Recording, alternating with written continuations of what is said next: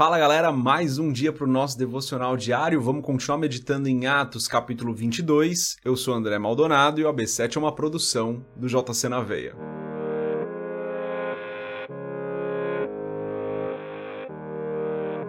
Atos capítulo 22, a partir do versículo 17, diz o seguinte: Quando voltei a Jerusalém, estando eu a orar no templo, caí em êxtase e vi o Senhor que me dizia: Depressa, saia de Jerusalém imediatamente, pois não aceitarão seu testemunho a meu respeito. Eu respondi: Senhor, estes homens sabem que eu ia de uma sinagoga a outra a fim de prender e açoitar os que creem em ti. E quando foi derramado o sangue de tua testemunha Estevão, eu estava lá, dando minha aprovação e cuidando das roupas dos que o matavam. Então o Senhor me disse: Vá, eu, os envi eu o enviarei para longe aos gentios. A multidão ouvia Paulo até que ele disse isso. Então todos levantaram a voz e gritaram: Tira esse homem da face da terra, ele não merece viver. Até aqui até o versículo 22. Vamos fechar os nossos olhos, curvar nossa cabeça e fazer uma oração.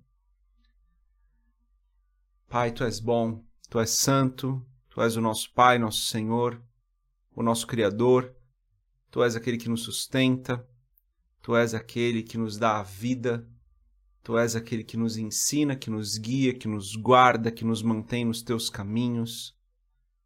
A tua graça é maravilhosa, a tua misericórdia é abundante e nós te agradecemos, Senhor, te agradecemos por tudo isso. Te agradecemos pelo teu amor, pelo teu cuidado. Te agradecemos porque Cristo se entregou na cruz para morrer pelos nossos pecados, para pagar um preço que nós não poderíamos pagar. Te agradecemos pela tua palavra, te agradecemos pelo alimento que o Senhor nos dá hoje. Te agradecemos, Senhor, pela provisão que o Senhor derrama sobre as nossas vidas hoje. Te agradecemos pelas nossas famílias, pela nossa igreja local. Em nome de Jesus, nós te agradecemos porque o Senhor é bom em todo tempo. Pai, eu peço perdoa os nossos pecados porque nós não somos bons, nós somos falhos. Então perdoa, Senhor, as vezes onde nós pecamos, onde nós erramos e dá-nos ciência, Senhor, dá-nos entendimento, mostra-nos, Pai, onde nós temos errado, onde nós temos falhado, onde nós não estamos fazendo aquilo que o Senhor nos chamou para fazer. Mostra-nos, Senhor, em nome de Jesus, onde nós precisamos me melhorar.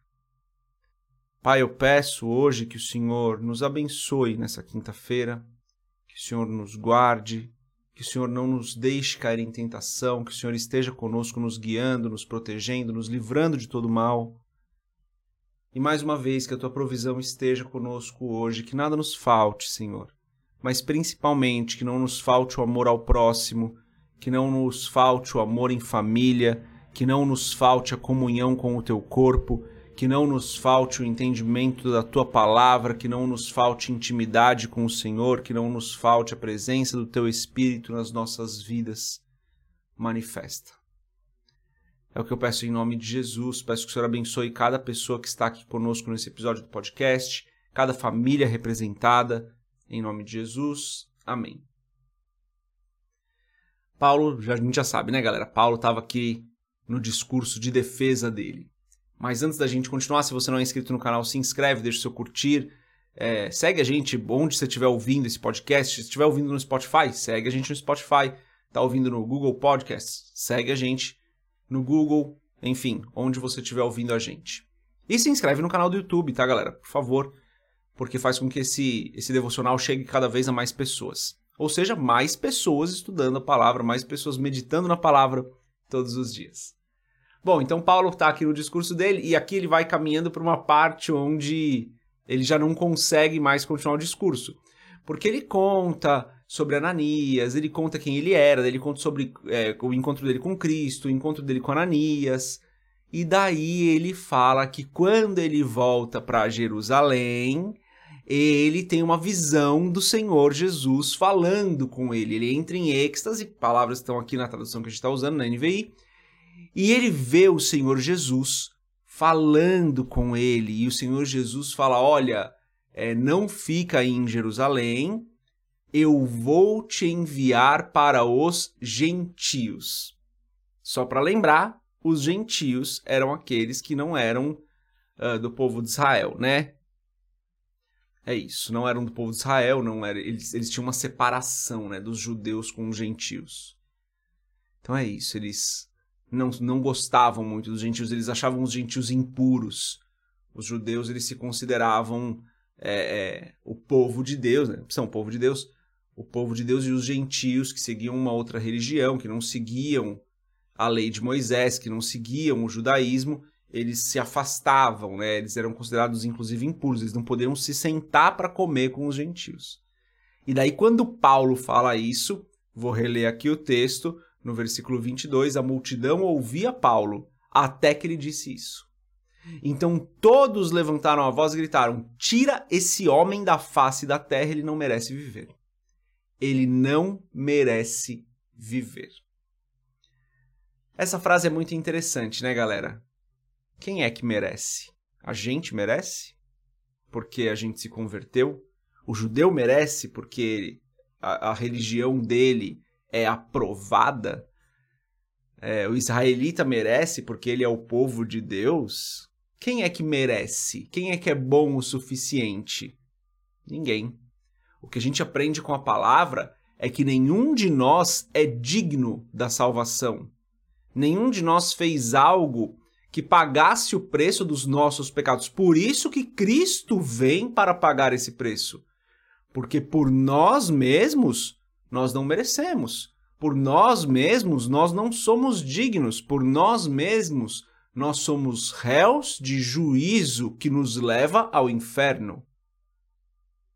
Então, quando os judeus gritam aqui que Paulo não merecia viver, qual é a base que eles estão usando?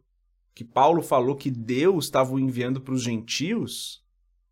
Era essa a base? Porque eles não gostavam do povo, porque eles achavam é, que aquele povo gentil era um povo impuro?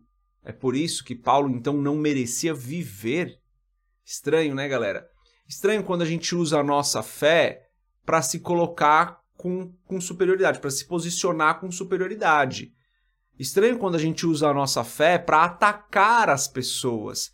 Estranho quando a gente usa a nossa fé para humilhar as pessoas. Estranho quando a gente usa a nossa fé para machucar as pessoas. Uma fé como a nossa, que prega que nós devemos amar a Deus acima de todas as coisas, que Deus é amor e que nós devemos amar ao nosso próximo como a nós mesmos. E daí, quando perguntam para Cristo capciosamente, né? Quem é o meu próximo? O que Jesus fala, fala: olha, deixa eu te contar uma parábola aqui. E daí ele vai falar da parábola do bom samaritano, povo de Samaria, um povo que não era muito querido pelos israelitas.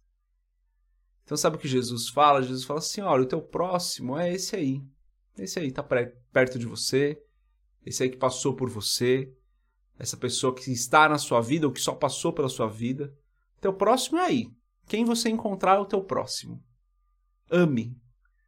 Então, galera, acho muito estranho esse. É estranho vocês estão entendendo o que eu estou falando, né? Claro que não é estranho, está na palavra, tem todo um contexto. Mas o que eu digo que parece estranho, parece estranho quando a gente usa a nossa fé para não amar, sabe? Para usar a gente a gente justifica a nossa falta de amor com a nossa fé. Fé é essa que fala, ame o teu próximo como a ti mesmo. Como assim, né? Não deveria funcionar assim, não, gente. A nossa fé nos leva a amar as pessoas.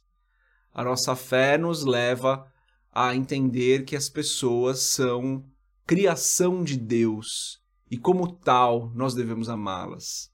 De novo, a gente não precisa. De novo, por quê? Porque eu já falei isso antes aqui no canal, né? ou talvez até que no podcast eu tenha falado isso.